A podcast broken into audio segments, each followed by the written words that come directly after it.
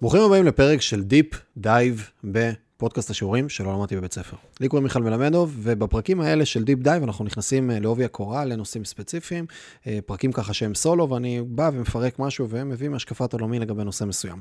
אה, בעבר הייתי כל פעם מתנצל סביב הדבר הזה, כי כשהתחלתי את פודקאסט השיעורים שלא למדתי בבית ספר, אז תמיד זה היה בקו, זה תמיד היה שאני מראיין מישהו. ואז פתאום נכנסה הקורונה, וכל פעם הייתי מראיין מישהו אחר, כאילו הייתי מראיין אנשים, ואז פתאום נכנסה הקורונה, ומציגתי מצב שאני חייב פרקים, ואין לי את מי לראיין, והתחלתי לעשות פרקים שהם סולו. ודווקא הפרקים האלה קיבלו אחלה של פידבקים, והם גם נותנים לי מקום אה, לבוא ואיזה head space כזה לדבר על איזשהו משהו, ולייצר איזשהו value שהוא נורא נורא, הוא יותר ממוקד.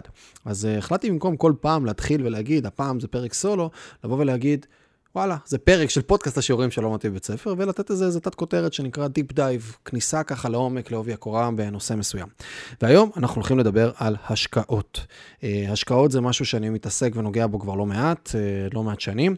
וממש בזמן האחרון אני קצת על סטרואידים בהקשרו בכל מיני דברים, ואמרתי זה יהיה זמן טוב לבוא ולהיכנס לדבר הזה ולדבר על תפיסה של השקעות. אה, על גישה שלה, שלי לתוך העולם הזה, איך אני מסתכל על הדברים, ואני חייב להגיד שהגישה שלי יכולה להיות, אני לא אגיד קיצונית, אבל היא כן אה, מה שנקרא יותר risk אה, taking בתפיסה. בגלל צעירות אולי בגיל וזמן יותר לתקן ועוד כל מיני דברים נוספים, וניכנס טיפה, כאילו קצת מקום של ניהול סיכונים גם ואיך אני תופס את העולם.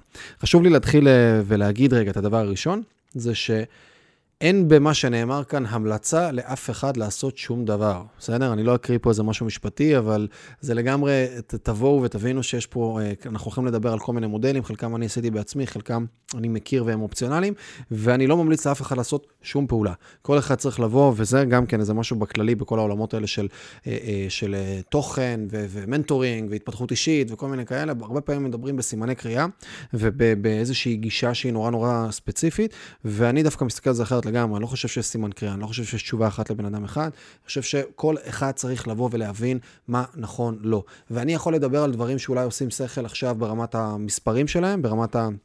בקומון סנסיות אה, המתמטית, ולראות רגע ברמת האקסל במרכאות זה עובד, אבל בסוף בן אדם שיעשה את הפעולות האלה, בן אדם מסוג אחד שיעשה את הפעולות האלה לא יצטרך לישון בלילה, כי מבחינתו זה מכניס אותו לסטרס והוא כל הזמן חושב על הדבר הזה. ומישהו אחר יישן נורא נורא טוב בלילה מכל פעולה שהוא יעשה. אז צריך לבוא ולהבין שהדבר הזה שנקרא...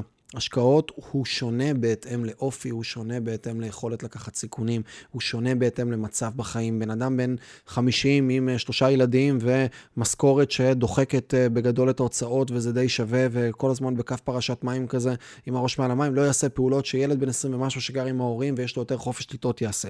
אה, וכל אחד צריך לבוא ובסוף להסתכל על מה נכון עבורו. אז שוב אני חוזר ואומר, אין בשום דבר מהנאמר איזושהי המלצה, כל אחד יכול לבוא ולבחון. זאת מה שנקרא הצעת הגשה. אז בואו נתחיל רגע בתפיסה הכללית. כנראה שאת ההון שלנו, בסדר? אנחנו לא נעשה ממשלח ידינו. זה הדבר הראשון, הנחת היסוד הראשונה שאני רוצה שנתחיל ונדבר עליה. רוב האנשים שהולכים ליצור את ההון שלהם לא יעשו את זה מעבודה, גם לא יעשו את זה מעסקים. יהיה אחוז מסוים בסדר, יש כל מיני אנשים, אני אקח רגע אקסטרימיסטים, אילון מאסקים כאלה, וג'ף בזוסים, וביל גייטסים, ו- והרבה חבר'ה שהם ב business בנו את ההון שלהם באמצעות משלח ידם, באמצעות מה שהם עשו, באמצעות חברות. ויש אנשים אחרים שהצליחו באמצעות משלח ידם, העבודה שלהם, בסדר? יש אנשים שבנו ביזנס, יש אנשים שבנו אה, באמצעות העבודה שלהם, למשל, אם אני אה, קריסטיאנו רונלדו, או אני נאמר, או אני מסי, או אני פדרר, אז באמצעות העבודה שלי במחרות, אני ספורטאי אקסטרים אליט שנמצא בקצה, אני יודע לבוא באמצעות הפרופסיה לייצר כסף. או יש גם אנשים ספציפיים שהם יכולים להיות, לא יודע מה, מנתחים נורא נורא נורא, איזה עורכי דין באיזה מקומות נורא נורא נורא גבוהים, אה, מהנדסים שהצליחו להביא אופציות בחברות סטארט-אפ. יש כל מיני מקצועות ספציפיים שגם מאפשרים לבנות את ההון, אבל רובנו לא נמצאים לא כאן ולא כאן. רובנו נמצאים במקום שכדי לבנות את ההון הכלכלי שלנו, לייצר כסף משמעותי במהלך חיינו, אנחנו נדרשים להשתמש בכלי מינוף כאלה ואחרים שנקראים השקעות.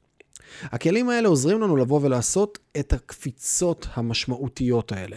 לא רק לייצר חיסכון, אלא לייצר חיסכון, שדרכו אנחנו מייצרים השקעה, ודרך ההשקעה הזאת אנחנו מצליחים לייצר איזושהי הגדלה של ההון שלנו.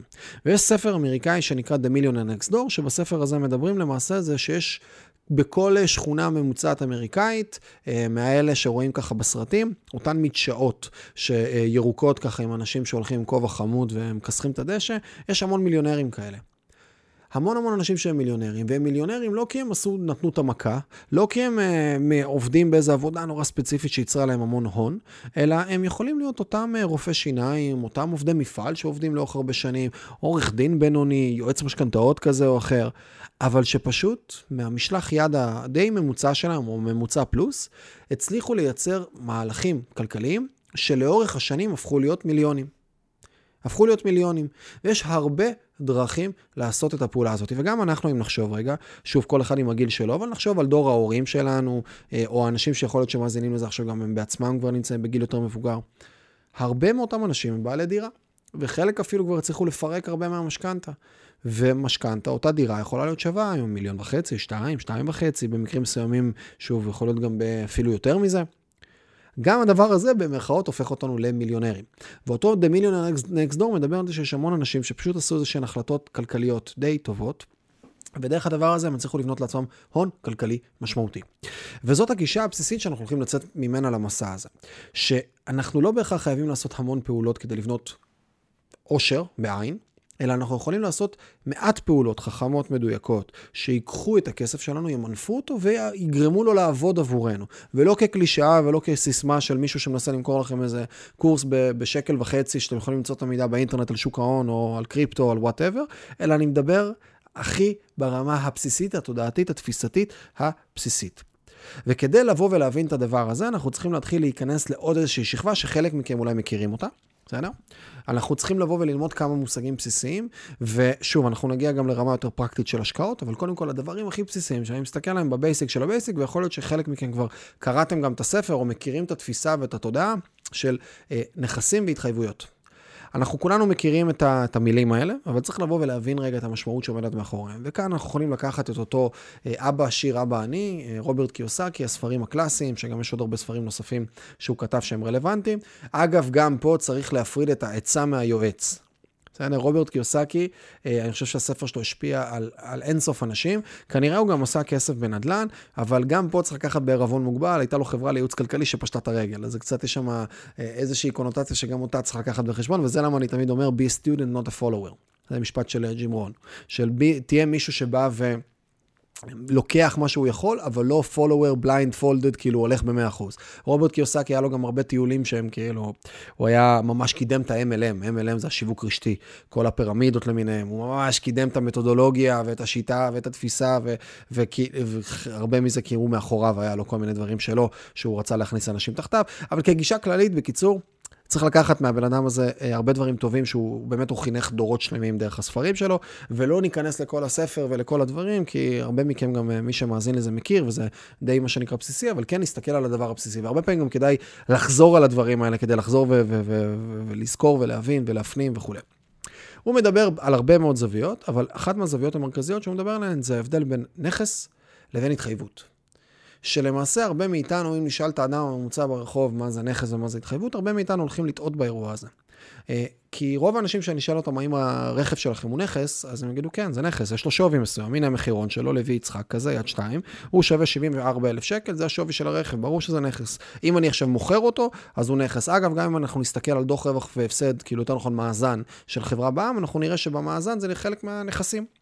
אה, האם הרי הבית שאני גר בו, בסדר, האם גם זה נכס? התשובה היא כן. בתפיסה הממוצעת. אבל רוברט קיוסקי הציע גישה אחרת, שממנה אני רוצה שאנחנו נתקדם.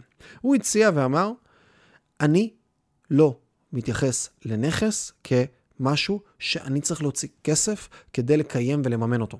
ואם אנחנו מסתכלים על רכב, רכב הוא לא, הוא חוץ מזה שהוא כביכול נכס, אם אני עכשיו מוכר את הברזל, ב-day to day הוא התחייבות. אם אני מסתכל עכשיו על אותה, אותה דירה, שאני כרגע גר בה, ב-day to day התחייבות. היא לא נכס שמייצר לי כסף. היא לא משהו שמכניס לי. כן, יש כאן איזה אזור אפור מסוים לגבי נדל"ן, למשל, כן? כי אני יכול לקנות דירה לגור בה, והנכס שווי שלה יעלה. אבל בתפיסה הבסיסית, אני כנראה, רוב האנשים לעולם לא ייהנו מהשווי של הנכס שלהם. כי מה קורה לבן האדם הממוצע? בן האדם הממוצע קונה דירה במיליון 200, מיליון 400, קנה דירה בראש העין. ואז עברו חמש שנים, שבע שנים, ונולד עוד ילד, או פתאום קצת אה, עלו המשכורות, ומה עושים עם אותה דירה? אומרים, טוב, יאללה, בוא נעלה ברמת חיים. גרנו עד עכשיו בדירת ארבעה חדרים בפרויקט בגבעתיים בקומה שבע. מה שעכשיו אנחנו רוצים לעבור זה בוא נעבור לדירת גן. מה, על האשים וזה עניינים. אז בואו ניקח דירת גן, חמישה חדרים עם כזה 50 מטר גינה, משהו כיף, ענן, שיהיה לכולם. הילדים כבר גם גדלו, הם בני שבע, שמונה, שיוכלו כבר קצת להביא חברים, ויש אנרגיה כבר והכול. אז יאללה, בואו נעשה את זה. אז מה עושים? לוקחים את הדירה, מוכרים אותה. ולוקחים עוד התחייבות של 300, 400, 500 אלף שקל כדי להעלות את רמת החיים. ואז מייצרים סייקל נוסף שממשיכים לי, לקיים את ההתחייבות הזאת. ואני, רוב האנשים לעולם לא נהנים מהכסף הזה שנמצא בקירות. זה כסף שמי שיהנה ממנו, צר לי לומר לרוב האנשים כאן, זה לא הם. זה הילדים שלהם ביום מן הימים כשהם אה, איבדו את ה, מה שנקרא, את הטאג. בסדר? איבדו את הטאג ככה לשם למעלה ויסיימו את הסיפור, ואז הילדים שלהם ייהנו, כי פתאום יהיה להם משהו לממש, יהיה להם משהו לעשות איתו. וזה איזשהו סייקל כזה מסוים שרובנו חיים בתוכו. הולכים, עובדים קשה, קונים דירה. ואז את הדירה אני חי בתוכה, ואז אני ממשיך, וכביכול השווי שלה עולה, אבל, ואני כביכול מפרק את המשכנתה, אבל אני הולך עובר, אני משפר דיור. משפרי דיור זה הרבה מאוד מהאנשים. וצריך לנתק רגע את הגישה הזאתי, בסדר? ולהבין למה אני בעצם נכנס. עכשיו, אני לא אומר לא לקנות דירה למגורים, זה אני בגישה אחרת, כן? אני חי בשכירות, למרות שאני מחזיק בנדל"ן, כי הגישה שלי היא אחרת. הגישה שלי היא לחיות, וזה גם כן נדבר על זה תכף עוד שנייה יותר לעומק. אבל הגישה הבסיסית היא, יש לי נכסים, יש לי התחייבויות, ובן אדם שרוצה לצאת מהלופ הזה, ושוב, קלישאתי ככל שזה יהיה, יש בזה המון, ופה... אני, אני מתלבט כמה להיכנס כאן לכל דבר, כן? אבל בגישה הבסיסית יש לנו את מרוץ העכברים, אותו מרוץ עכברים מפורסם, אותה אנלוגיה של אה, עכבר שרץ באיזה לופ אינסופי, שכל פעם הוא בגדול אה, בא כדי לשלם חשבונות, והוא מגדיל לעצמו את ההוצאות, והוא חי בתוך איזה לופ אינסופי. והדרך לצאת מאותו מרוץ זה בסופו של דבר להגיע למצב, ההיפותזה אומרת, אני רוצה להגיע למצב שהסכום כסף שאני מוציא בכל חודש כדי לקלקל את עצמי, זה הסכום כסף שאני צריך כדי בסופו של דבר להגיע למצב של חופש כלכלי. שאני יודע לייצר אותו בהכנסה שהיא הכנסה פסיבית. ובואו נפרק את זה להכי פשוט שיש. ואז כביכול הגעתי למצב שיצאתי מהמרוץ, כי אני בלתי תלוי במשלח ידי, בעיסוק היומיומי שלי, ואני יודע להתקיים. ואז באותו תהליך נורא, כאילו נורא ברור, אני זוכר שאני גם בגיל 22 ישבתי ועשיתי מתמטיקה, מה אני אצטרך בגיל 35 אה, לבוא ולקלקל את עצמי. ואז עשיתי חשבון כמה, תעלה לי, כמה יעלה לי להשכיר דירה שאני רוצה, ולקחת רכב שאני רוצה, ושתהיה לי מטפלת או מטפל בבית, ואני לא אצטרך לעשות את הדברים האלה, וחשבון חשמל, וילד, כל ילד 3,000 שקל, שלושה ילדים, ובילויים ודברים וזה, והגעתי לאיזה 37,000 שקל נטו, שהיום אני מסתכל על זה ואני צוחק, כי אני לבד לא רחוק מהסכומים האלה ב-day to day. בלי ילדים ובלי עניינים, אז הגעתי לזה 37,000 שקל נטו, ואז עשיתי את המתמטיקה, כמה כסף, כמה במרכאות מיליונים אני צריך בנכסים שהם לצורך העניין נדל"ן, או שוק המניות, שיודע לייצר לי דיבידנדים, תזרים חודשי, כדי לכסות בעצם את אותם 37,000 שקל נטו. ולפי תשואה של 5%, שאולי ניגע בזה גם כן תכף מה המשמעות של הדבר הזה, יוצא בערך 7.4 מיליון, גרוסו מודו, קצת יותר בעצם, כי זה 12 חודשים, אני כבר, את המתמטיקה הזאת עשיתי מזמן, זה יוצא בערך 8.6 מיליון, ככה במתמטיקה מהירה. אני צריך בנכסים שיודעים לייצר 5% תשואה. שיכסו לי את ה-37 אלף שקל נטו הזה בחודש. זה מה שהיה לי בראש אז, איך אני מגיע לחופש כלכלי. וזה באיזשהו מקום האזור הזה. שכדי להגיע למצב שאני מקלקל את עצמי ב-day to day, את כל ההוצאות שלי, מבלי לעבוד, מבלי צורך לעבוד, זה לא אומר שאני לא אבחר לעבוד, אני צריך להגיע למקום הזה. וככה אני יוצא באיזשהו מקום ממרוץ העכברים, וכל אחד יכול לעשות לעצמו את המתמטיקה, מה זה אומר מבחינתו. עכשיו, אני בתוכניות האישיות שלי, היה לי גם לבנות עסקים, ולעשות דברים, ולעשות השקעות, ולעשות פליפים, ולעשות עניינים, שבסופו של דבר יגרמו לי להגיע למצב שאני מצליח להגיע לחופש כלכלי הזה, אבל אני שם רגע בצד את המתכונת הזאת, ואני חוזר רגע לגישה הבסיסית. אנחנו רוצים להבדיל בין התחייבויות לנכסים, ואנחנו רוצים ברמת הנכסים שלנו, בסדר? לייצר נכסים שהם או יהיו נכסים או גם וגם, כן? אני יכול לייצר נכסים שהשווי שלהם הולך ועולה עם הזמן. אני יכול לייצר נכסים שלא בהכרח השווי שלהם עולה עם הזמן, אלא הם יותר מייצרים לי תזרים. אני יודע דרכם לייצר איזשהו סכום כסף מסוים, או שיש נכסים שיודעים לחיות בגם וגם. הם יודעים גם לצמוח מצד אחד, וגם לגדול מצד שני, בסדר? באותה תפיסה. עכשיו, זה רגע הגישה הבסיסית, בסיסית, בסיסית, שבה אני רוצה לבוא ולייצר לעצמי נכסים שהם נכסים מניבים והשווי שלהם עולה עם הזמן.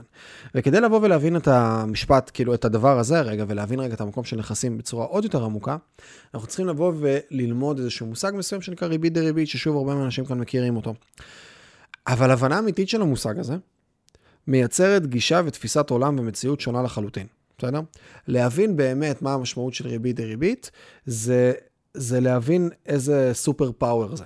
עכשיו, יש איזה משפט קלישאתי כזה, שהרבה פעמים מספחים אותו לאיינשטיין, שנמצא פה מאחוריי, מי שלא מאזין ורואה את היוטיוב, אז יש פה מאחורי את איינשטיין, בובה קטנה שלו של פופ. יש משפט שאומרים שאיינשטיין אמר, שהפלא, שריבית דריבית היא הפלא השמיני אה, בעולם. כן? אה, עכשיו, אה, איינשטיין, יש כזה אמרה אחרת שאומרת שאיינשטיין וצ'רצ'יל הם שני אנשים שהכי מיסקווטד בעולם, שמלא דברים שאומרים שהם אמרו, הם לא אמרו. אבל המשפט הזה, יש, לו, יש בו המון המון אמת. וכדי להסביר את זה, ניקח איזושהי נוסחה מתמטית פשוטה וננסה להבין מה זה המשפט הזה שאומר את הריבית דריבית. כי ריבית דריבית למעשה אומרת לנו שכל פעם שהכסף שלנו גדל בשווי שלו, פעם הבאה שהוא יגדל בשווי שלו, הוא כבר יגדל מכל הסכום שגדל, ולא מהסכום הראשוני. ובואו ניקח מתמטיקה הכי פשוטה. אם יש לי עכשיו, לצורך העניין, איזושהי קרן השתלמות, או קופת גמל, או קופת חיסכון, או איזשהו כלי כזה או אחר, שיש לי בו 100 אלף שקלים, נניח, ועכשיו הקופה הזאת היא תעשה 10% בשנה הזאת, נגיד בשוק המניות, נגיד היא עכשיו צמודה למדד כזה או אחר, אז זה אומר שה-100,000 שקל בשנה יהפכו ל-110,000 שקלים. זה הסכום. ועכשיו, אם אנחנו נשאיר את הכסף ולא ניגע בו, מה שיקרה בשנה השנייה, בהינתן ועדיין השוק עשה 10% גם כן, אותם 110,000 שקלים ייצרו 10% על ה-110 אלף שקלים, שזה אומר 10% מ-110, זה יוצא 11 אלף שקלים. אז למעשה, ה-110 הפכו הפעם ל-121.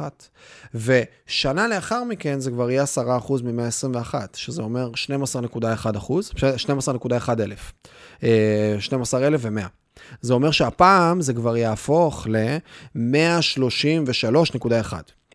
וכן הלאה וכן הלאה וכן הלאה, וכל פעם, אז בעצם בשנה הראשונה זה עשה לי 10,000 שקלים, בשנה השנייה זה עשה לי כבר 11,000 שקלים, בשנה השלישית זה כבר עשה לי 12 וקצת, וככה, ואחר כך זה עשה לי 13 ו-14, ובאיזשהו שלב כבר הסכום כסף יהפוך להיות 200,000, בלא הרבה זמן.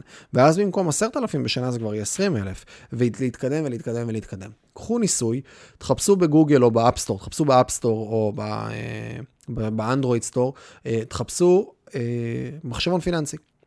תחפשו מחשבון פיננסי, תורידו אותו, ותכניסו בפנים. בסדר? תכניסו בפנים סכום כסף לצורך העניין של 100 אלף שקלים, פלוס נניח ואתם מפקידים עוד איזה אלף שקלים כל חודש, ותעשו את זה כפול 1.07, 7% תשואה בשנה למשך 10 שנים, 15 שנים, שנה וכולי. המספרים הם אסטרונומיים. אותם 100 אלף שקלים כביכול מסכנים, שאנחנו שמים שם, לאורך השנים צומחים בקצב מטורף. כי אותו אפקט של ריבית דריבית כל פעם ממשיך להגדיל ולהגדיל ולהגדיל ולהגדיל. ואחד מהאספקטים הכי מהותיים שיכולים להיות בתהליך הזה, זה בסופו של דבר לא כמה כסף שמתי בהתחלה, אלא כמה מוקדם התחלתי. וכל אחד פה שנמצא, ויש כל מיני כאלה נוסחאות, והרבה פעמים חבר'ה שהם יועצים פיננסיים מראים את זה בכל מיני גרפים ומצגות, שני אחים תאומים, אחד התחיל בגיל 20 לשים 500 שקלים, ואותו ואח שלו התאום התחיל בגיל 40 לשים 5,000 שקלים או 4,000 שקלים, כי הוא אמר, אני מחכה עד שיהיה לי סכום כסף יותר גדול, ורואים איך, למרות שהאח השני שם באיזה פי 5 יותר או פי 4 יותר, שוב, אני לא מדייק במספרים, אבל בגדול הקונספט הוא כזה, מראים שזה שבגיל 20 התחיל לשים 500 שקלים, סכום קטן, זה גרם לאושר הרבה יותר גדול בסופו של דבר, ההון היה יותר גדול בגלל אותו אפקט של ריבית דריבית. אז הגישה אומרת שאני רוצה להיכנס לאותם אלמנטים, לאותם מקומות של ריבית דריבית, כמה שיותר מוקדם. אני רוצה כבר מהיום הראשון לבוא ולייצר לעצמי את אותו אפיק חיסכון, שאני מתחיל לשים את הכסף בצד. אני מתחיל לשים את הכסף בצד ואני מתחיל להשקיע את הכסף שלי בצורה כזו, שבה אני מייצר סיטואציה שבה הכסף מתחיל לגדול. ואני גם מתחיל, ויש פה כמה דברים. יש פה אחד את האפקט הכלכלי, הכלכלי הבסיסי, של פשוט שמתי כסף, והריבית דריבית, התשואה פה התחילה לזוז, וזה התחיל לגדול. ויש פה אפקט אחר שהוא אפקט התנהגותי. ופה אני מדבר הרבה, ודיברתי, אני מדבר על זה הרבה, בין היתר דיברתי על זה בחמש דקות של התפתחות בפודקאסט השני שלי, שבו אני מדבר קצת יותר דברים קצרים, אז דיברתי על הפרשי תודעה. ההבד... האופן שבו בן אדם מסתכל על כסף, אחרי שהוא קנה דירה ואחרי שהוא לקח משכנתה ומינף לטובת השקעה, לא בן אדם שקנה לטובת מגורים, כן? ואחרי שהוא עשה עוד איזו עסקה ולקח איזו הלוואה מהבנק באיזו ריבית אה, נמוכה ומינף את זה לאיזה מקום אחר וזה, האופן שבו אני מסתכל על כסף אחרי שעשיתי איזו פעולה אחת או שתיים כאלה, לעומת איך שלפני הייתי, שונה לחלוטין. היום כשאתם מדברים איתי, או תעזבו אותי רגע, תיקחו בן אדם אחר, שכבר עשה איזה חמש, שש, שבע עסקאות נדל"ן, מכר, קנה עניינים, תדברו איתו לעשות עסקת נדל"ן, הוא, גם אם אין לו שקל כרגע בעובר ושב, ואין לו שום כסף נזיל, תתחילו לדבר איתו על העסקה, הגלגלים מתחילים להסתובב במוח ולראות, הוא מתחיל לחשוב מאיפה הוא מביא כסף. והרבה פעמים הוא הצליח להביא כסף. משותף שהוא נכנס איתו והוא עושה את היזמות והוא מביא את העסקה, מלייצר מצב של הלוואת סולו שלוקחים, הלוואת בלון כזאת שלוקחים אה, ואז באים ועושים את זה, מלמנף איזה נכס של ההורים, של דוד, של אבא, של whatever. המקום, זה לא רק המקום של ההבנה הכלכלית של האירוע, מה שאנחנו מדברים עליו עכשיו. זה לא רק המקום שבו אני מבין שיש דבר כזה ריבית דריבית. זה לא הדבר שאני מבין שכדאי לי לחסוך ולייצר השקעות ולמנף וכולי. זה המקום של, תודעתית, עשיתי את זה, או נפתחה לי התודעה הזאתי, אני לעולם לא מסתכל על כסף באותה צורה. אני יודע לקחת עכשיו ולייצר כל מיני עסקאות בצורה אחרת, והמקום ההתנהגותי והתודעתי הוא בי פאר יותר חשוב מהמקום ההבנתי. המקום של לייצר התנהגות שיודעת לבוא ולייצר לי את התהליך הזה, היא אקוטית לתהליך, כי זה פשוט מתחיל את ההתרגה. וזה לא משנה אם מי שמאזין לי עכשיו הוא ילד בן 18, 20, 22, 23, שאין לו מושג איך עכשיו הוא קונה דירה או מביא כסף למשהו, או אם מי שמקשיב לי עכשיו הוא אישה בת 40, אה, נשואה באושר, אה, עובדת בעבודה מכובדת, ועכשיו שואל, ובחיים שלה לא עשתה איזושהי השקעה או משהו בסגנון. אין, אין הבדל. המקום שבו אני זורע לעצמי בתודעה את הדברים, פלוס איזה שהן פעולות התנהגותיות שאני מתחיל לעשות, ופתיחת התודעה דרך הדבר הזה, פשוט לאורך השנים תייצר אפקטים נורא נורא נורא משמעותיים, בהון הברור שיש בכל מקום שיכול להיות.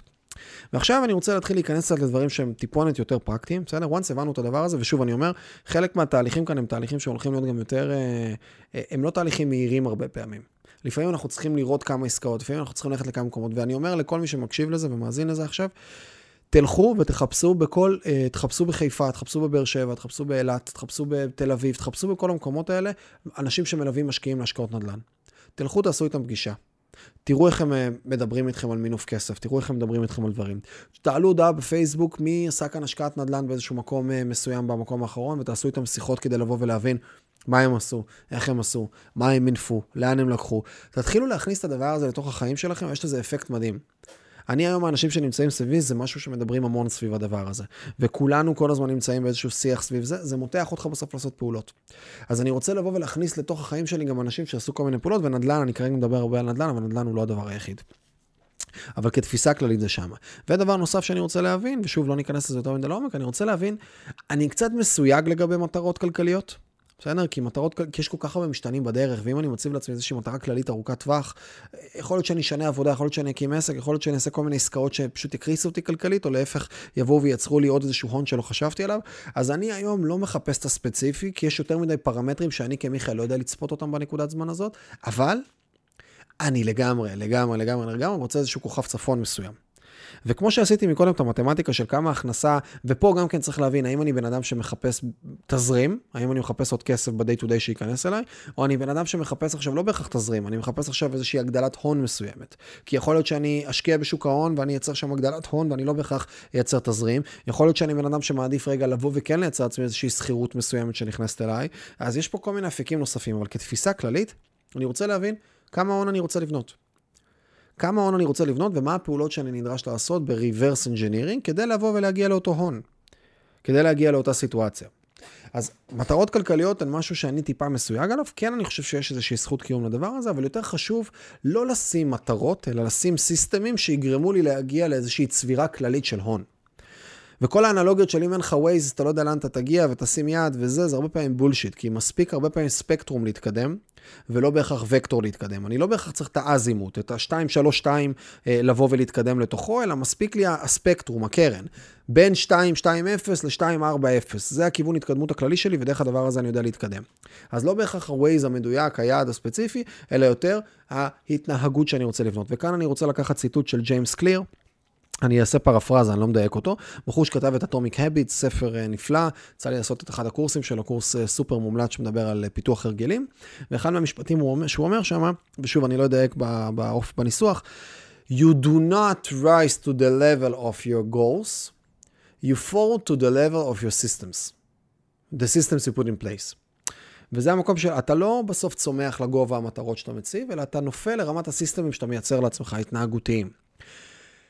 והסבירות שאם סתם תגדירו איזשהו יעד, סבבה, תגיעו אליו, היא נמוכה. אבל אם עכשיו תבואו ותשימו סיסטם, שכל חודש לכם הוראת קבע של 800 שקלים שיוצא מהחשבון שלכם ועובר לקופת חיסכון, בסדר? פוליסת חיסכון כזאת או אחרת באחת מחברות הביטוח, הסבירות שהדבר הזה יבנה לכם הון היא, גדולה. לעומת מצב שהגדרתי מטרות ועכשיו אני נע ונעת. עכשיו, זה לא אומר שאני לא יכול לעשות את שניהם ביחד, אבל אני רוצה מראש לייצר לעצמי התנהגויות, בסדר? או פעול, אני רוצה לעשות פעולות שייצרו לי התנהגות, בסדר? או אקטים לאורך הזמן, שיגרמו לדבר הזה להפוך להיות כמה שיותר אוטומטי. אני רוצה לייצר אוטומציה לתהליכים שלי ברמת ההשקעות. כי כשאני אעשה את הדברים האלה, אני יודע לבוא ולהתקדם בצורה טובה בתוך התהליכים. אז בואו נתחיל להיכנס רגע לגישה רגע, שוב, אנחנו עדיין במקום הזה של, אה, אה, של השקעות. ואני רוצה, הדבר הראשון של להתחיל, אני רוצה להתחיל מסיפור שלי. אני אשתף אתכם במה אני עשיתי ברמה, כשהייתי בן 20, אני לא זוכר אם 22 או 3, אבל באזורים האלה, לדעתי 2016, 2016 הייתי בן 23, 3, 2, באזורים האלה, בקיצור.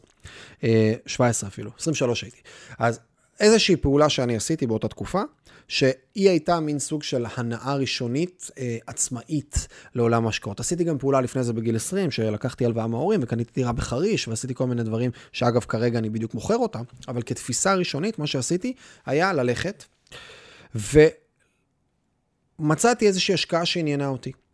עניינה אותי השקעה לעשות, אה, הייתה, היה גוף אה, שככה יצא לי להתחבר איתו, אפילו נתתי להם ייעוץ, שוב אני מדבר על גיל 22, והם עשו השקעות, עשו השקעה, השקעות בדרום אמריקה, בפנמה, וגם הייתה אופציה להשקיע בחברה שקוראים לה סלינה. סלינה היא רשת מלונות, סטייל WeWork, רק שעושה את זה בהוסטלים, במלונות בכל העולם. אה, חבר'ה ישראלים סופר רציניים, החברה סלינה עכשיו אגב הוציאה תשקיף, היא הולכת להנפקה. ובאותה תקופה, אני רציתי להשקיע בסלינה ורציתי להשקיע בעוד אה, משהו בפנמה, באיזושהי עסקה מסוימת. אגב, שתי העסקאות האלה, עסקה אחת בפנמה, אני עוד לא יודע מה יצא ממנה, יש סיכוי, עד עכשיו, תחשבו מ-2016, יש סיכוי שיצא ממנה משהו סבבה, אני עוד לא יודע להגיד את זה, ועסקה שנייה שנמצאת, ב, שהשקעתי בסלינה עצמה, שכנראה הולכת להיות עסקה טובה בסוף, כן אני הולך לעשות שם אחוז מאוד יפה על הכסף, אה, כי זה כאילו השקעה בסוג של סטארט-אפ בתפיסה. אבל, ושוב, אני מדבר הכי פתוח עכשיו, כן? כי אני, אני מסתכל על עצמי אחורה והייתי אומר איזה חמור אני. איך באתי ושמתי את כל הכסף שהיה לי ולא היה לי על עסקאות ברמת סיכון כל כך גבוהה. כן? יכול להיות ששתיהן בסוף יצאו טוב, אבל זה עניין של מזל, זה beginner's luck לחלוטין, וזה לא משהו שהיום הייתי עושה. כי היום בגידור הסיכונים שלי בתור בחור צעיר, אני פשוט התלהבתי מהרעיון של להשקיע בסטארט-אפ, סוג של סטארט-אפ, ולהשקיע באיזו עסקה מעבר לים. היום לא הייתי עושה את הדבר הזה, בטח לא עם הכסף הזה. כן, ושוב, כל מה שאני אומר הוא ברמה הפרטית שלי. אז רגע, נחזור אחורה לסיפור ואני אספר רגע על ההשקעות בזה. אז רציתי להשקיע בכל אחת מהן 125,000 שקלים. רבע מיליון שקל סך הכל, 250 אלף שקל. שוב, אני מדבר, אני באותה תקופה הייתי בן 22, 23. ואז אמרתי, טוב, אין לי כסף. היה לי כמה גרושים ככה שהצלחתי לחסוך, ואמרתי איך אני מייצר אה, איזשהו מקום שבו אני מצליח לייצר את הכסף כדי להשקיע באותה חברה. ואז מה שעשיתי היה שני דברים. הלכתי, אותו בחור אמר לי, תקשיב, יש לי איזה הסכם עם בנק, אחד הבנקים, שאני יכול להביא לך הלוואה שם של 100 אלף שקלים לעשר שנים. הלוואה, ראש... הלוואה לעשר שנים, שהשנה הראשונה היא בגרייס מלא, לא ניכנס לכל רזי ההלוואות, אבל בגדול מה זה אומר? בעצם כן ניכנס לזה בשנייה. יש לנו הלוואה שהיא הלוואה שאנחנו מתחילים להחזיר אותה מ-day one. בדרך כלל אנחנו מחזירים אותה במודל פירוק הלוואה שנקרא שפיצר, ואז אנחנו מחזירים לאותה הלוואה חלק מהכסף בקרן וחלק מהכסף בריבית. מה הכוונה? לקחתי 100 אלף שקלים עכשיו, נגיד, ונתנו לי עכשיו ריבית של 4%, סתם אני עושה את זה פשטני, אז אני צריך לשלם עכשיו על ה-100 אלף שקלים האלה 4% לאורך כל השנה בחלק יחסי. יחסי. אז כל חודש, ועכשיו תחשבו, כשאנחנו לוקחים הלוואה היום, אנחנו למעשה מחזירים כל חודש, אנחנו מחזירים בהלוואה, את אותו סכום לאורך כל חיי הלוואה, נכון? אם לקחתי הלוואה של 100,000 שקלים ב-4% לחמש שנים, אז אני כל חודש אחזיר פחות או יותר 2,000 שקלים, עזבו רגע את המספרים המדויקים, כל חודש אני אחזיר 2,000 שקלים, וזה לא משתנה לי, 1,750, משהו באזור הזה. זה לא משתנה לי כל חודש. עכשיו, איך זה הגיוני? אם התחלתי בשנה הראשונה לשלם את ה-100,000 שקלים לאורך 5 שנים, אז אחרי שנה אני פחות או יותר כבר החזרתי 20,000, נכון? אז אמור להישאר לי 80. אז אם אני מחזיר עבור 80, אני כבר לא צריך להחזיר 1,700, צריך להיות פחות. אז מה שייצרו זה איזשהו מנגנון שנקרא שפיצר, שאגב, הוא דופק אותנו בצורה משמעותית, אבל לא ניכנס לכל המשמעות של הדבר הזה שנקרא ריביות בשפיצר, שבגדול עושה כזה דבר.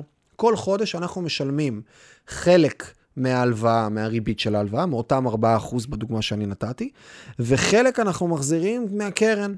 קרן זה בעצם הסכום שלקחתי, בסדר? הסכום שלקחתי להלוואה. ויש לי 100 אלף שקלים שלקחתי, זה הקרן. אז כל חודש אני מחזיר קצת אני משלם ריבית וקצת אני משלם על הקרן. ואז לאט לאט לאורך חיי ההלוואה אני מפרק את הקרן, אני גומר את ההלוואה של הקרן, אני מחזיר את הקרן, ואז אני לא חייב כלום יותר לבנק. אז אם לקחתי הלוואה אז יש לנו קרן שפיצר, שלמעשה מייצרת הלוואה שהיא אה, כל חודש אני מחזיר את אותו כסף, ויש לנו קרן שווה. קרן שווה, אנחנו מתחילים גבוה ולאט לאט זה יורד. בנקים לא נותנים קרן שווה כמעט אף פעם היום. משהו שהוא לא, הדיפולט הוא קרן שפיצר, הוא, כן, הוא החזרה דרך שפיצר, כי פשוט שפיצר גורם לנו לשלם הרבה ריבית בהתחלה. אגב, אם אה, מי שמכיר את המשכנתאות של פעם, היום זה כבר פחות נפוץ, אבל היה כל מיני סיפורים, שאנשים לקחו משכנתה עכשיו של אה, חצי מיליון שקל, ולקחו אותה ל-30 שנה. והם לקחו אותה צמודה למדד וכל מיני שטויות כאלה. ואז הם הגיעו אחרי עשר שנים שהם משלמים את המשכנתה, והם באים לבנק ואומרים, תגיד, אחי, כמה אני חייב לך? ואז הם לא חייבים 500, הם חייבים 520, למרות שהם עשר שנים משלמים. כי כאילו כל מה שהם שילמו לאורך התקופה הזאת זאת הריבית. זה כאילו ככה בנוי. מי שככה רוצה להרחיב ולראות רגע איך זה נראה ויזואלית, שיכתוב קרן שפיצר רגע, ילחץ תמונות בגוגל, והוא יראה מין, אה, הוא יראה מלבן, שהמלבן הזה חצוי לשני משולשים למעשה. והוא מראה איזשהו החזר, משולש העליון, בסדר? זה הריב, הקרן שלי, והמשולש התחתון זה הריבית, שכל חודש אני משלם יותר ריבית מאשר קרן, ולאט לאט זה מתאפס באמצע התקופה. אז לא משנה, שוב, זה ככה זה בנוי, מנגנון של הבנקים לדאוג שאנחנו נשלם קודם כל הרבה ריבית, ושאם אנחנו נמחזר את ההלוואה או נצא, אז הקרן שלנו תהיה עדיין גבוהה. וזה מנגנון ששחק המון המון אנשים לאורך הרבה זמן. קיצור, זאת ה, זה, זה התדר, זה הווייב. אז זה למעשה אותו שפיצר. עכשיו, כשאני באתי ולקחתי את ההלוואה, ושוב, אני נכנס טיפה להלוואות, כי יש לזה ערך תמיד לבוא ולהבין גם בהלוואות. זה גם מסוג השפות האלה, ש once אני מבין אותם יותר לעומק, אני מדבר מהר, אף אחד לא יכול לערבב אותי, ואני גם מבין את המתמטיקות נורא נורא מהר בראש. היום השיחה שאני יודע לנהל לצורך העניין, כשאני רוצה לבוא ולעשות השקעה מסוימת, שוב, אני לא רוצה חלילה להישמע יהיר, אבל בוא נגיד שמאוד מהר, בהינתן וזה השקעות מסוג מסוים, אני מבין את המספרים. ואני יודע כמה משכנתה אני יכול לקחת. ואני מבין כל מיני בנצ'מרקים שיודעים לבוא ולהסביר לי רגע כמה אני משלם ריבית, כמה אני משלם על המשכנתה, מה עלות הכסף שלי, כמה אני יודע לממן. אני יודע לעשות את המתמטיקה מאוד מהר ולהבין עסקאות הרבה יותר מהר. זה אגב לא אומר בהכרח שאני עושה יותר פעולות, כי הרבה פעמים ידע הוא לא מביא לפעולות. אבל אם אני כבר בא עם האמביציה הנכונה, גם אני יודע לעשות הרבה יותר פעולות ואני גם מבין יותר טוב. אני גם אזרוק לכם כמה בנצ'מרקים לכל מיני דברים, גם ייתנו לכם עוד אינדיקציות נוספות. אז בואו נתקדם. אז יש לי הלוואה למעשה. של שבה אני לוקח את ההלוואה ואני מחזיר אותה פשוט רגיל. מהיום הראשון אני מתחיל לשלם את ההלוואה, הלוואה רגילה לחלוטין, שאני מחזיר אותה. יש לי הלוואה מסוג נוסף שנקרא גרייס חלקי. בסדר? זה סוג של, הרבה פעמים אומרים הלוואת בלון, זה משהו כזה. מה זה אומר גרייס חלקי? זה אומר, הרי אמרנו שכל חודש, כשאני משלם עבור הלוואה שלקחתי, בהלוואה רגילה, סטנדרטית, נגיד הלוואה של אה, 100 אלף שקל לחמש שנים, אני אשלם כל חודש 1,750 שקלים, שוב, פחות או יותר, תלוי בריבית. חלק מה-1,700 יהיה ריבית, וחלק מה-1,700 יהיה החזר של הקרן. יש לי הלוואה שנקראת גרייס חלקי, זאת הלוואה מסוג אחר. מה זה גרייס חלקי? זה אני לקחתי הלוואה, ואני משלם רק את מרכיב הריבית. מה זה אומר? שאם עכשיו לקחתי 100 אלף שקלים, נגיד, לשנתיים, וכל חודש אני צריך לשלם את הריבית נגיד של אותה, ארבע, אותם 4 זה אומר שבערך כל חודש אני אשלם רק 450 שקלים, ובעוד שנתיים אני אצטרך להחזיר 100 אלף שקל לבנק, הכל מלא. אז שוב אני אומר, יש לנו הלוואה רגילה, אני מתחיל לשלם בתחילת תקופה, בסוף תקופה אני לא חייב כלום לאף אחד. יש לי הלוואה של גרייס חלקי, שזה לקחתי סכום כסף, לאורך התקופה אני משלם רק את הריבית, ובסוף התקופה אני משלם את כל הכסף בחזרה במכה. לקחתי 100,000, בעוד שנתיים אני אחזיר 100,000, ולאורך התקופה אני אשלם רק את ה-4% ריבית הזאת, במקרה הזה זה בערך 400 שקלים פחות או יותר. 370, 360, משהו באזורים האלה, אפילו קצת פחות, 344 נראה לי. ויש לנו סוג הלוואה נוסף, שנקרא הלוואה של גרייס מלא. מה זה גרייס מלא? זאת הלוואה שבה אני לוקח הלוואה מהבנק, ואני לא משלם לו לא את הקרן, לא, אני לא מפרק את ההלוואה עצמה שלקחתי, את החוב, וגם אני לא משלם את הריבית. למעשה הריבית נצברת לי כתוספת להלוואה, ובסוף התקופה כשאני מחזיר את הכסף, אז אני משלם גם את הקרן וגם את הריבית. למשל, לקחתי 100,000 שקלים, ועכשיו במשך שנתיים אני לא משלם את הריבית, זה 4% בשנה, אז בסוף אני אחזיר פחות או יותר, שוב, לא, לא לתפוס אותי על, על, על הגרוש, על, השקל, על הגרוש לשקל פה, בסדר? על הגרוש ללירה, זה בסוף התקופה אני אשלם אחרי שנתיים נגיד 4% ריבית כל שנה, זה אומר שזה יהיה 104, 108, זה לא בדיוק ככה, אבל פחות או יותר, בסדר? יש נומינלי, לא נומינלי, לא ניכנס לזה. אז בסוף התקופה, לקחתי עכשיו 100, בסוף התקופה אני אחזיר 108, ולאורך התקופה אני לא אשלם כלום. אז אני הייתי קצת כבש, בסדר? ולא הבנתי קצת מה אני עושה, והוא אמרו לי כך, ריבית בקל"צ, קבועה, לא צמודה, בסדר? שגם זה אפשר להיכנס למה זה אומר. אני אכנס לזה בראשי פרקים. קל"צ זה קבועה לא צמודה, זה אומר שעכשיו באתי לבנק, נתנו לי 4% נגיד, זה fix לאורך כל התקופה. fix זה גם קבוע. זה אומר שזה לא משתנה ולא תלוי בכלום. אז זה סוג של הריבית שאני בעצם מקבל, כאילו ב- למה היא, מה האופי של הריבית. אופציה שנייה זה קבועה, בסדר? שהיא צמודה למשהו. שהיא צמודה לאיזשהו מרכיב כזה או אחר. למשל, הרבה אנחנו מכירים את ריבית הפריים, בסדר? משכנתה, משכנתה שנלקחת בפריים או הלוואה שנלקחת בפריים. מה זה אומר? יש לנו פריים, יש לנו הלוואה... אה, הבנקים ייצרו לאור, לפני הרבה מאוד שנים, מה שנקרא עמלה תפעולית. הם כביכול חישבו כמה עולה להם לתפעל מערכת כדי לתת הלוואה, שזה המינימום הבסיסי שלהם. ואז הם חישבו את זה ב-1.6. זה פריים, כשאומרים, אני לקחתי הלוואה בפריים, זה אומר שלקחתי הלוואה ב-1.6. עכשיו, אם לקחתי הלוואה בפריים פלוס חצי, או פריים פלוס אחד נגיד, שיהיה לנו כאן במתמטיקה, פריים פלוס אחד, זה אומר שיש לי כרגע ריבית של 1.6 פלוס 1, זה אומר ריבית של 2.6 אחוז. אז יש לי למעשה את אותה קל"צ קבועה לצמודה, יש לי עוד כל מיני דברים נוספים, לא ניכנס לזה, יש פעם היו מצמידים ללייבור, ויש על, יש משכנתה שהיא יכולה להיות אה, אה, משתנה לצורך העניין פריים, אבל יכולה להיות צמודה למדד, וכל מיני מדד מחירים לצרכן, ועוד כל מיני דברים כדי, כאילו, זה גידור על אינפלציה, ועוד כל מיני שטויות, לא ניכנס להכל כאן, אבל בגדול, בגדול, בגדול, בגדול. יש לי פריים פלוס, בדרך כלל לוקחים הלוואות בפריים. אז יש לי קל"צ ויש לי פריים. ואני לקחתי את ההלוואה אז, אני חוזר לתחילת הסיפור, פתחתי פה סוגריים ככה על הלוואות, אני חושב שיש בזה ערך להרבה אנשים, וגם מי שמכיר, זה תמיד טוב לחדד רגע את האזורים האלה. אז אני לוקח את הכמה, את הכמה צעדים אחורה. באתי, לקחתי הלוואה של 100,000 שקלים, בקל"צ קבועה לא צמודה, בסדר? שוב אני אומר, המרכיב הוא קבוע, והיא לא צמודה למדד, זה קל"צ, ב-4.75 לדעתי, אם אני זוכר נכון. ושנה ראשונה הייתה שנה בגרייס מלא, זה אומר שלא החזרתי כלום, אלא רק שילמתי ריבית.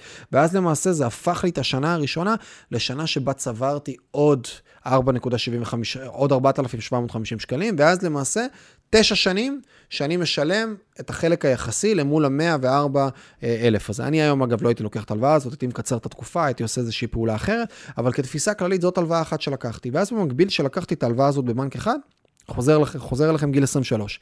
הלכתי לבנק אחר, ולקחתי עוד הלוואה במקביל, בסדר? עשיתי את התהליך הזה במקביל, של 100 אלף שקלים לחמש שנים. הצלחתי להביא שם ריבית טובה יותר, ואגב, שוב, גיל 23 או גילאים צעירים, זה גילאים שהבנקים לא אוהבים לתת הלוואות. גם אם יש משכורת יחסית סבבה וקבועה. ופה יש כל מיני טריקים שאפשר דרכם להוריד את ה... ולא כל אחד יכול להשתמש בזה, כן? אבל שאפשר טריקים, כן? זה פשוט מוריד את הסיכון. הבנק בסוף, וזה גם כן צריך לבוא ולהבין, הרבה אנשים אומרים, כאילו, אם אתה הולך ואתה ממנף את הבנק ואתה עושה השקעות ואתה מצליח לייצר יותר כסף דרך ההלוואה מאשר מה שהבנק עושה, איך זה הגיוני? למה שהבנק לא יעשה את זה בעצמו? פה צריך להבין שהבנק הוא גוף פיננסי. הוא גוף שמהותו והגדרתו זה גידור סיכונים. וניהול סיכונים, והכסף שקיים אצל הבנק הוא כסף פיקטיבי, הוא לא כסף אמיתי. הבנק ישראל מגדיר לבנקים כמה הם יכולים לשחק עם הכסף. כמה אחוז מהכסף הקיים שיש להם, הם יכולים לתת אקסטרה כסף בהלוואות. עכשיו שוב, אני לא אכנס למספרים כי אני גם לא חד על המספרים המדויקים, אבל תחשבו, והיום גם זה קצת, אה, כאילו, זה קצת השתחרר שכבר לא בטוח כמה הגבלה בכלל יש. מי שרוצה להעמיק קצת בהקשרים האלה, עשיתי פודקאסט עם אה, אבי שטרן, מי שהקים את, אה, את הקהילה של Money Talks, והוא... אשף כלכלה באמת, וגם מנגיש את זה בצורה מקסימה. עשינו פרק משותף גם בפודקאסט השיעורים, אז נכנסנו שם קצת יותר לעומק, אבל בגדול, אני הכרתי מספר של פי 6 מהכסף שיש בבנק הם יכולים לתת כהלוואות, ברמת גידור הסיכונים, כי הרי בסוף בנקים, הכסף הוא פיקציה. אם עכשיו כולנו נלך לבנק וננסה להוציא את הכסף שלנו במזומן, אי אפשר, זה לא יעבוד, אי אפשר, אין לבנק את הכסף הזה, באמת. זה בסוף דיגיטל, זה בסוף דיגיטציה. והבנקים מאפשר, הבנק ישראל, בסדר? הגוף המרכזי שאמור להיות אמון על הרגולציה ולהתוות את המדיניות הכלכלית כדי לשמור על כלכלה של ישראל איתנה וחזקה, אז הוא התווה, אני, אני זכרתי 6, אבי אמר לי שזה כבר היום משתחרר לגמרי, אבל בגדול, שאם עכשיו לבנק יש נגיד, לא יודע מה, 100 טריליון, לא יודע מה המספר המדויק, הבנק יכול להלוות עד 600 טריליון. בסדר? מאפשרים לו את זה, גם אם אין לו אמיתית את הכסף. כי הבנק יוצא מנקודת הנחה שלא כולם יבואו לבקש את הכסף ביחד, וזה בסדר להלוות יותר ממה שיש לו. ואז למעשה הוא סוחר בכסף שלא באמת קיים אצלו. ודרך הדבר הזה, כל הדבר הזה מניע את הכלכלה. יש דבר, כל הדבר הזה שנקרא כלכלה זה משחק לחלוטין, פיקציה מוגמרת שאנחנו כבני אדם המצאנו, ואנחנו משנים לו כל הזמן את החוקים, ואנחנו מדפיסים כסף, ואנחנו עושים שטויות, ואנחנו עושים מלא מלא דברים לא ברורים, שגם אף אחד לא ייתן לדבר הזה לקרוס באמת, כי כל הזמן אנחנו נחיה את הדבר הזה מלאכותית, אבל כל הדבר הזה הוא מלאכותי מלכתחילה. אז צריך לבוא ולהבין את זה. הבנקים בסוף הוא כלי, הוא לא, הוא לא גוף שמחזיק. בנק הוא לא גוף שמחזיק נכסים בתפיסה. מהותו זה לא להחזיק נכסים, מהותו זה לבוא ולשחק, לספסר בכסף, לבוא ולתת את ההלוואות ולחיות על הדבר הזה, וכל התהליך הזה עושה בניהול סיכונים ובגידור סיכונים, זאת האליפות שלו. זה איך הוא חי, מזה הוא מתפרנס, וזה מה שהוא יודע לעשות. אז אני הלכתי לאותם שני בנקים, בנק אחד, לא משנה, בנק אחד ספציפי ובנק אחד שני, ובמקביל לקחתי את ההלוואה. 100,000 ו-100,000. עכשיו, מה עשיתי ב-100,000 השני? הם בהתחלה רצו לתת לי ריביות גבוהות, אז מה שעשיתי זה לקחתי ערבות, בסדר? אפילו עשיתי את זה פעמיים בשתי דרכים שונות, לקחתי ערבות, בסדר? של המשפחה. ולא כולם יכולים לעשות את זה, אבל עצם הערבות ייצרה גידור סיכון נמוך יותר. ועצם הגידור סיכון נמוך יותר גרם לזה שהריבית הייתה נמוכה יותר. ואז לקחתי הלוואה אחת בפריים פלוס חצי, שזה הלוואה מצוינת, בטח לילד בן 23, 100 אלף שקל, לחמש שנים, החזרתי 1,600 בהתחלה, אחרי זה זה הפך להיות 1,700 אם אני זוכר נכון, והלוואה שנייה לקחתי בקל"צ לתשע שנים, שהיום שוב הייתי מקצר את התקופה. בגישה הכללית, כי ככל שאני יותר בשנים, השפיצר גורם לזה שאני משלם יותר ריבית לאורך התקופה, ואז ההחזר הכללי שלי הוא גדול יותר. לקחתי מפה ומפה, ולקחתי עוד הלוואה 50 אלף שקל ממקור נוסף, ואת הכספים האלה השקעתי באותן השקעות. עכשיו, מה עשיתי לעצמי? ופה רגע אני הולך לרדת לרמת ההתנהגות, שזה יותר חשוב לי מכל דבר אחר.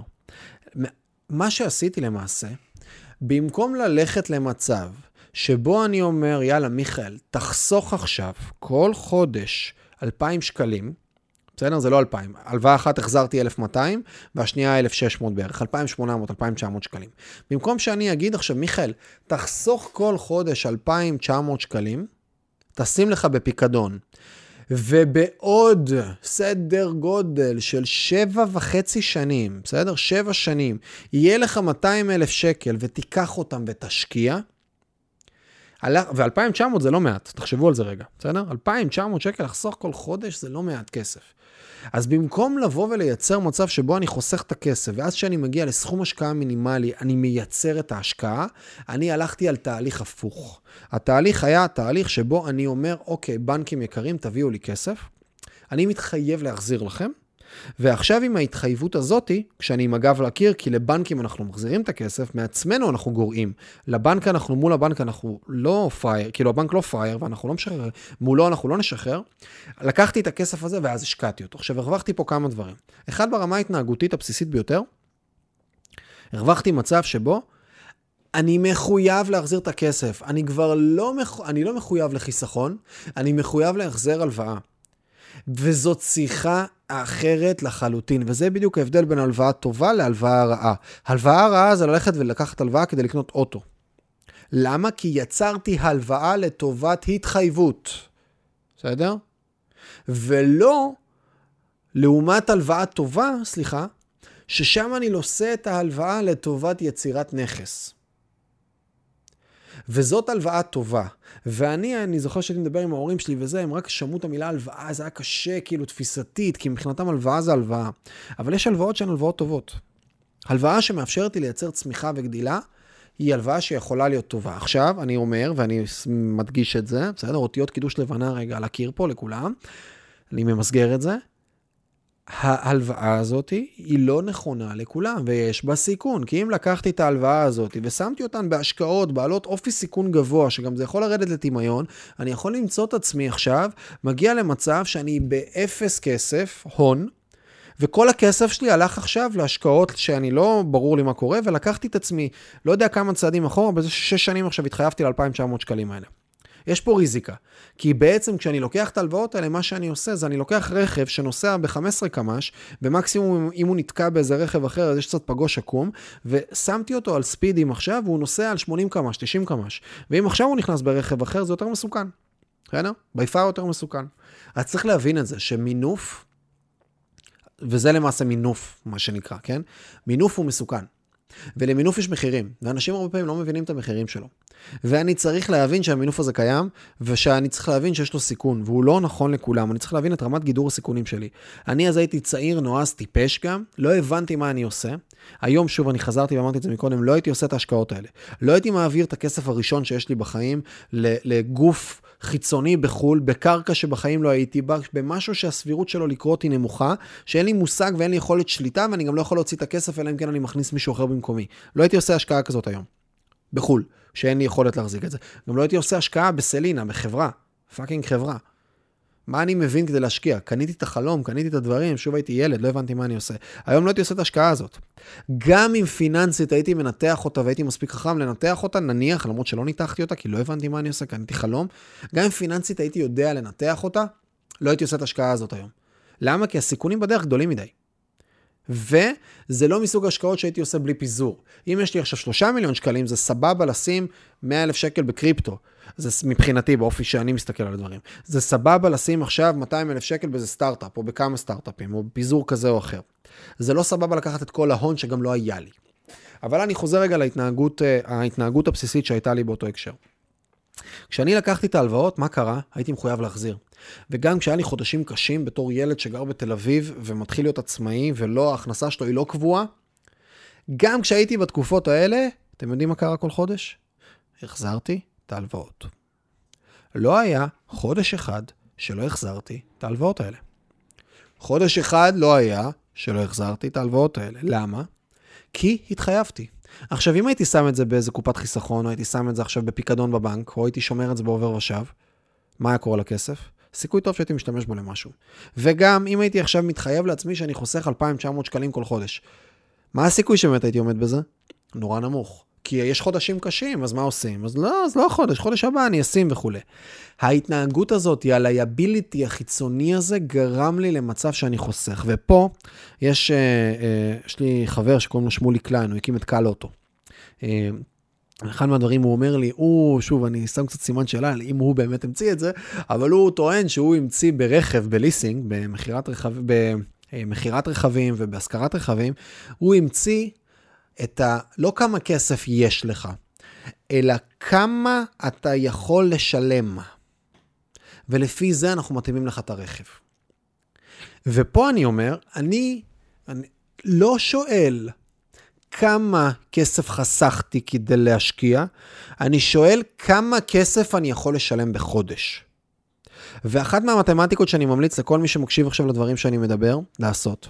אני ממליץ לכולם לקחת, לעצור, לקחת כמה, לקחת איזה שלוש שעות עם עצמם, להיכנס לתדפיסי אשראי, להיכנס לעובר ושב שלהם, להיכנס לקובץ גוגל שיטס הכי פשוט שיכול להיות או אקסל, ולהכניס עכשיו את כל ההוצאות החודשיות שלהם, הקבועות, הטלפון, החדר כושר, השכר דירה וכל הדברים האלה, את כל ההוצאות השנתיות התקופתיות, שלוש פעמים בשנה, פעמיים בשנה אני טס לחו"ל, 4-5 אלפים שקל כל טיסה, 10,000 שקל, ועוד כל מיני כאלה. לחלק את ההוצאות התקופתיות ב-12, ולהוסיף אותם לחודשי, בסדר? לכל ההוצאות החודשיות, ולקבל תמונת מצב של כל חודש, סתם אני לוקח דוגמה, במקרה עשיתי את זה, אני, אני עושה את זה כל הזמן, אני מאזן את זה אצלי כל הזמן, יש לי אקסל כזה, שאני כל פרק זמן מסוים מאזן את זה.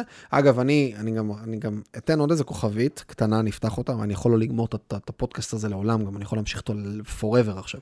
אחד, אחד מהדברים שאני עושה, אה, אני לא רק שואל כמה אני יכול להחזיר, אלא אני שואל היום כמה אני רוצה להחזיר, ואני שואל את עצמי כמה כסף, כמה הכנסה אני צריך לייצר. אני בכלל שיניתי את ה mindset, כי אני עצמאי. אז היום אני אומר לעצמי, אוקיי, חוץ מהגדלה של החברות וצבירת הון בחברות והקמה של עוד דברים והשקעה לטובת התפתחות וכולי, אני יושב ואני שואל את עצמי, כמה נטו אני צריך? כאילו כל הקודקוד אצלי השתנה בכלל בשנה וחצי, שנתיים האחרונות. כמה נטו אני צריך? אני צריך עכשיו 27,000 שקל נטו? בסדר? מה אני עושה עכשיו כדי להביא את ה-27? חסר לי עכשיו, היום אני מושך 24,000 שקל נטו? מה אני צריך כדי, מה, מה אני עושה כדי להביא את העוד שלוש האלה? מאיך אני מהנדס כרגע את החברות, את הפעילויות, כדי למשוך לעצמי עוד 3,000 שקל בחודש.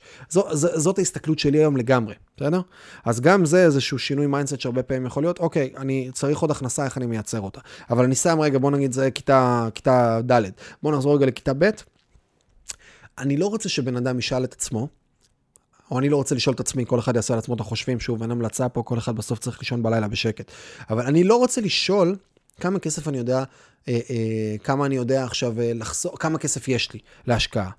אלא אני שואל את עצמי עכשיו, כמה אני יודע לחסוך. אז אם אני עכשיו, כמה אני יודע כל חודש לבוא ולייצר. אז אם אני עכשיו מסתכל שההוצאות החודשיות שלי, נגיד, סתם, אני זורק מספרים, כל אחד נמצא במקום אחר בחיים. יכול להיות מישהו בן 50 מקשיב לזה עכשיו, שנמצא בסטטוס מסוים, ויכול להיות מישהו שרק מתחיל את החיים שלו. אז אני נותן סתם מספרים, אל תתייחסו אליהם. זה לא מהותי, מהותי יותר להבין את העיקרון שעומד מאחורי זה.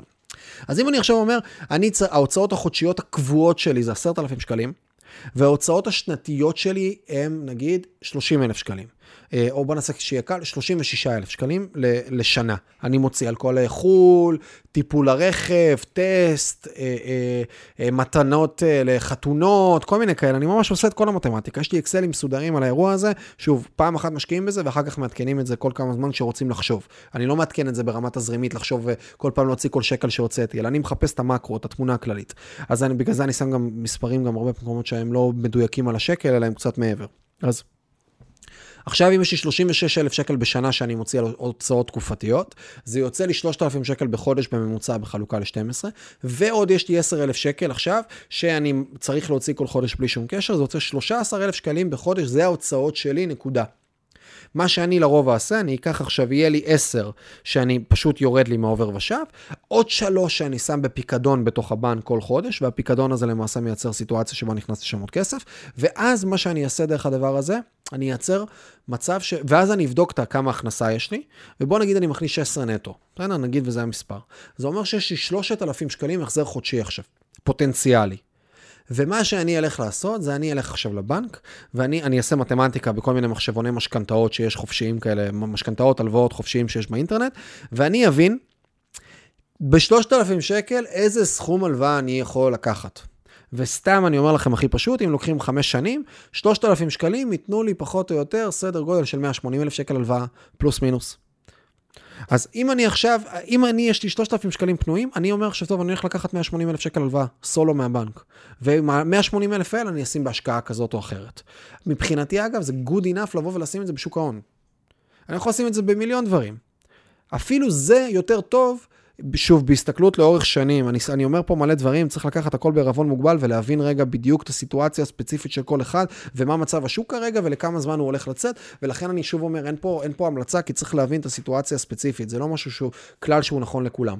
אבל הרציונל שלי אומר, זה שאני הולך עכשיו, מבין כמה הון פנוי, כמה, כמה תזרים חודשי, לא הון, כמה תזרים חודשי יש לי פנוי כל חודש, ועם התזרים הזה אני הולך לקחת הלוואת סולו, אגב, הבנקים הרבה פעמים לא ירצו לתת לכם, צריך להביא מה שנקרא story טוב למה, מה, כאילו מה המהות, כי אם תבואו לבנק, תגידו, אני לוקח את הכסף בשביל לשים אותו בשוק ההון או בהשקעה, הם יגידו לכם, חביבי, התבלבלת, צריך לבוא ולהבין רגע מה נכון, בין אם זה, כאילו, יש כל מיני, כל מיני סיטואציות נכונות לבוא ולייצר, כי הבנקים, אגב, בסוף רוצים לתת לכם כסף, זה הביזנס שלהם, ואם אתם לקוח טוב, שהניהול סיכונים בו לא גדול, הוא אחלה.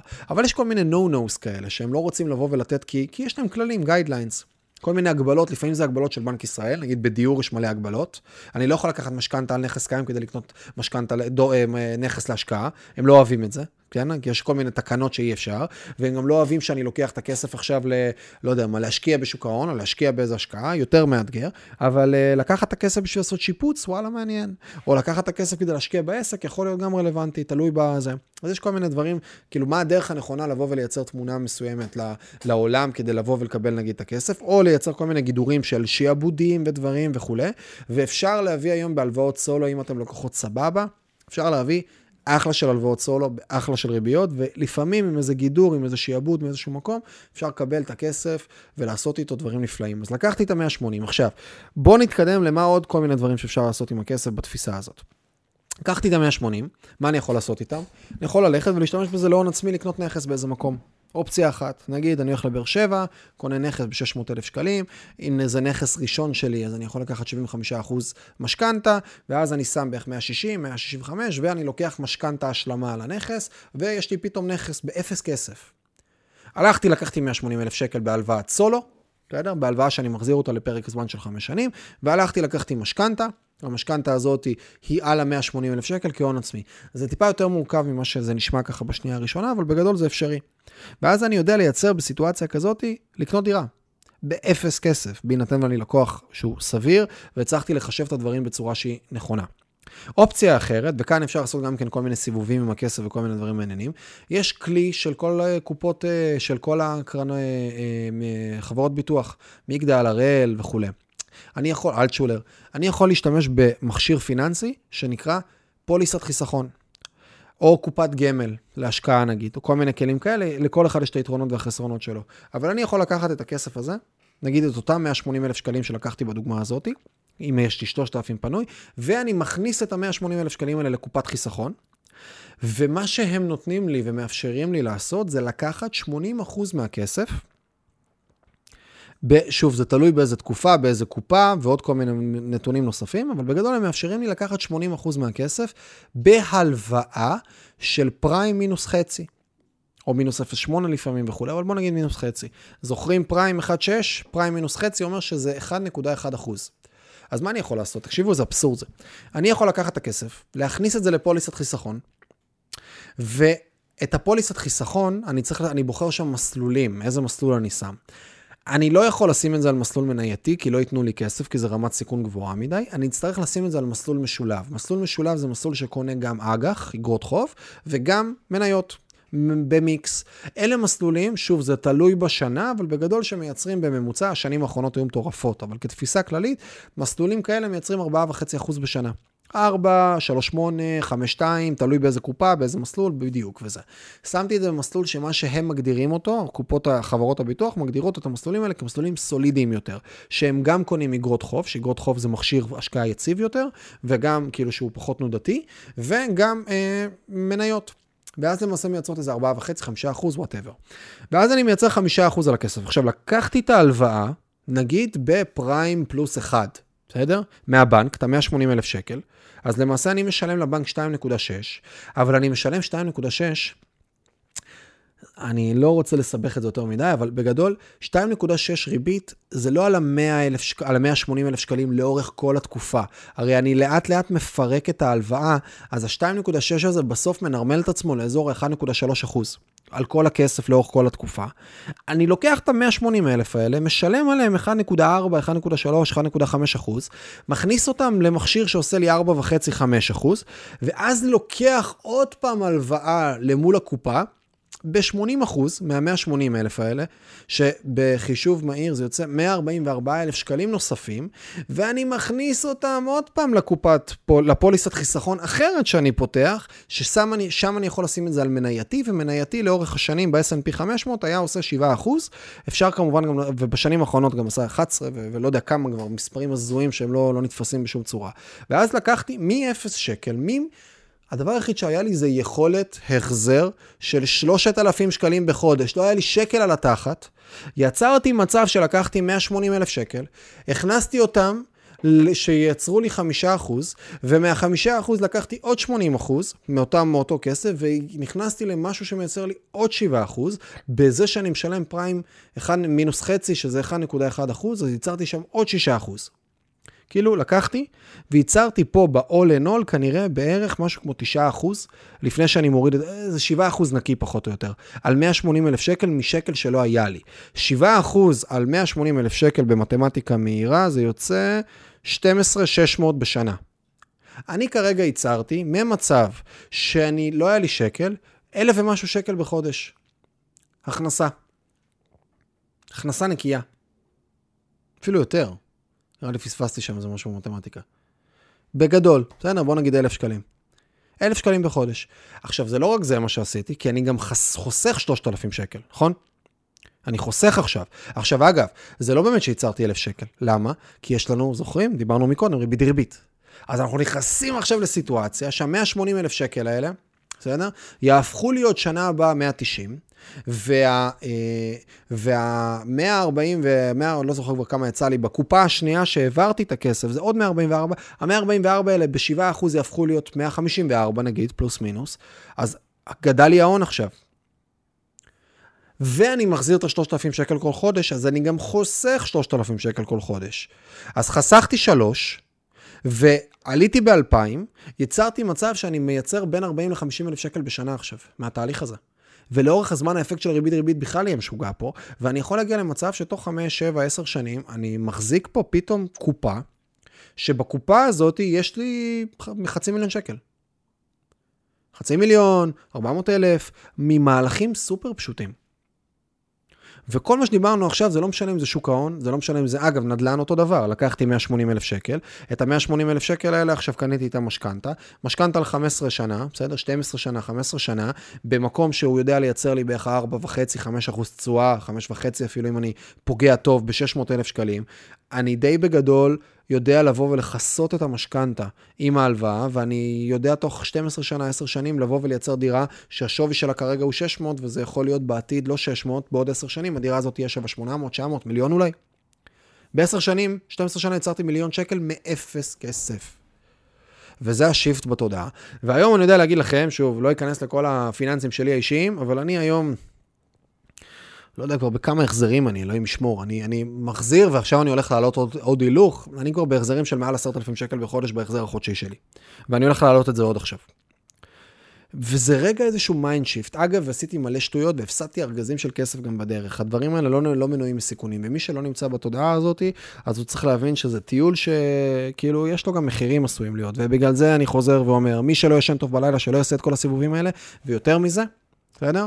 יש פה מלא מחירים שאפשר לשלם, והם לא נכונים לכולם, ומי שעושה את הסיבובים האלה, הוא ממנף את עצמו, ומינוף זה סיכון, בהגדרה.